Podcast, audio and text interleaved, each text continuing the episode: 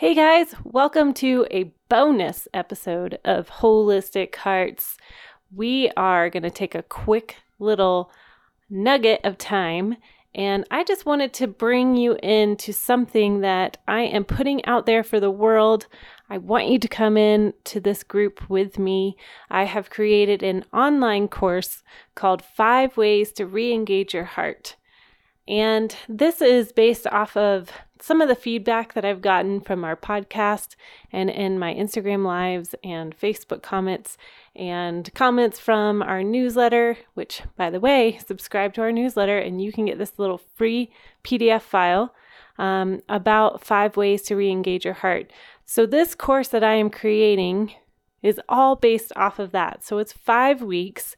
Once a week, I will get on a group coaching call with you via Zoom on a Saturday morning, trying to uh, time it to where it's before sports on Saturday, um, and it's a time where maybe your husband could help or uh, be with the kids for a moment so that you can take a quick break and focus on your heart. Because, girl, I am a mom and I am living in the same exact season as you are.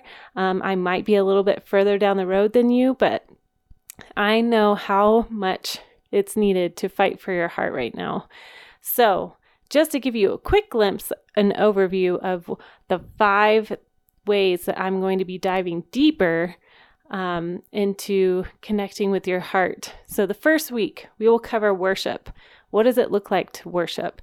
It might not be what you think it be. It is. So, we are going to go to um, just dig into places and really talk about worship in a deeper way and what that looks like on a day to day basis when you have littles running around, or you're changing diapers, or you're doing carpool back and forth.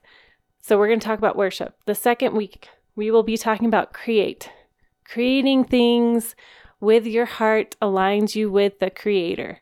So, big deal. If you've listened to any of my podcasts, you know that creativity is a big part of aligning your heart to who you are created to be.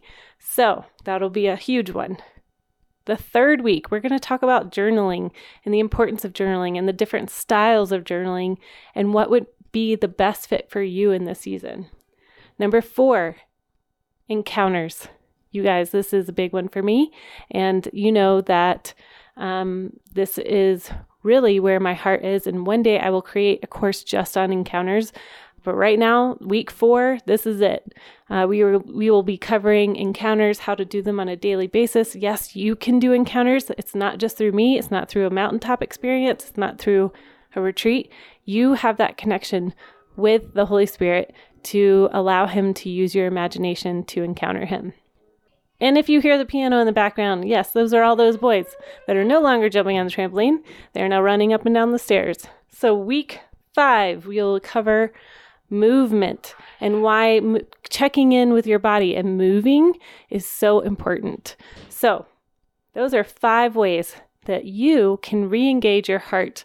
So, maybe you're feeling anxious during the season.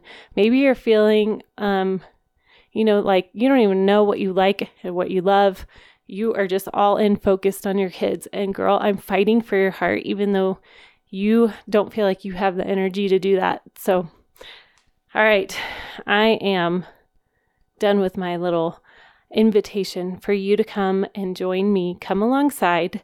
I would love to have you in this group. And if you want more information, you can go to our, my website, www.kristenfieldschadwick.com and check the products page.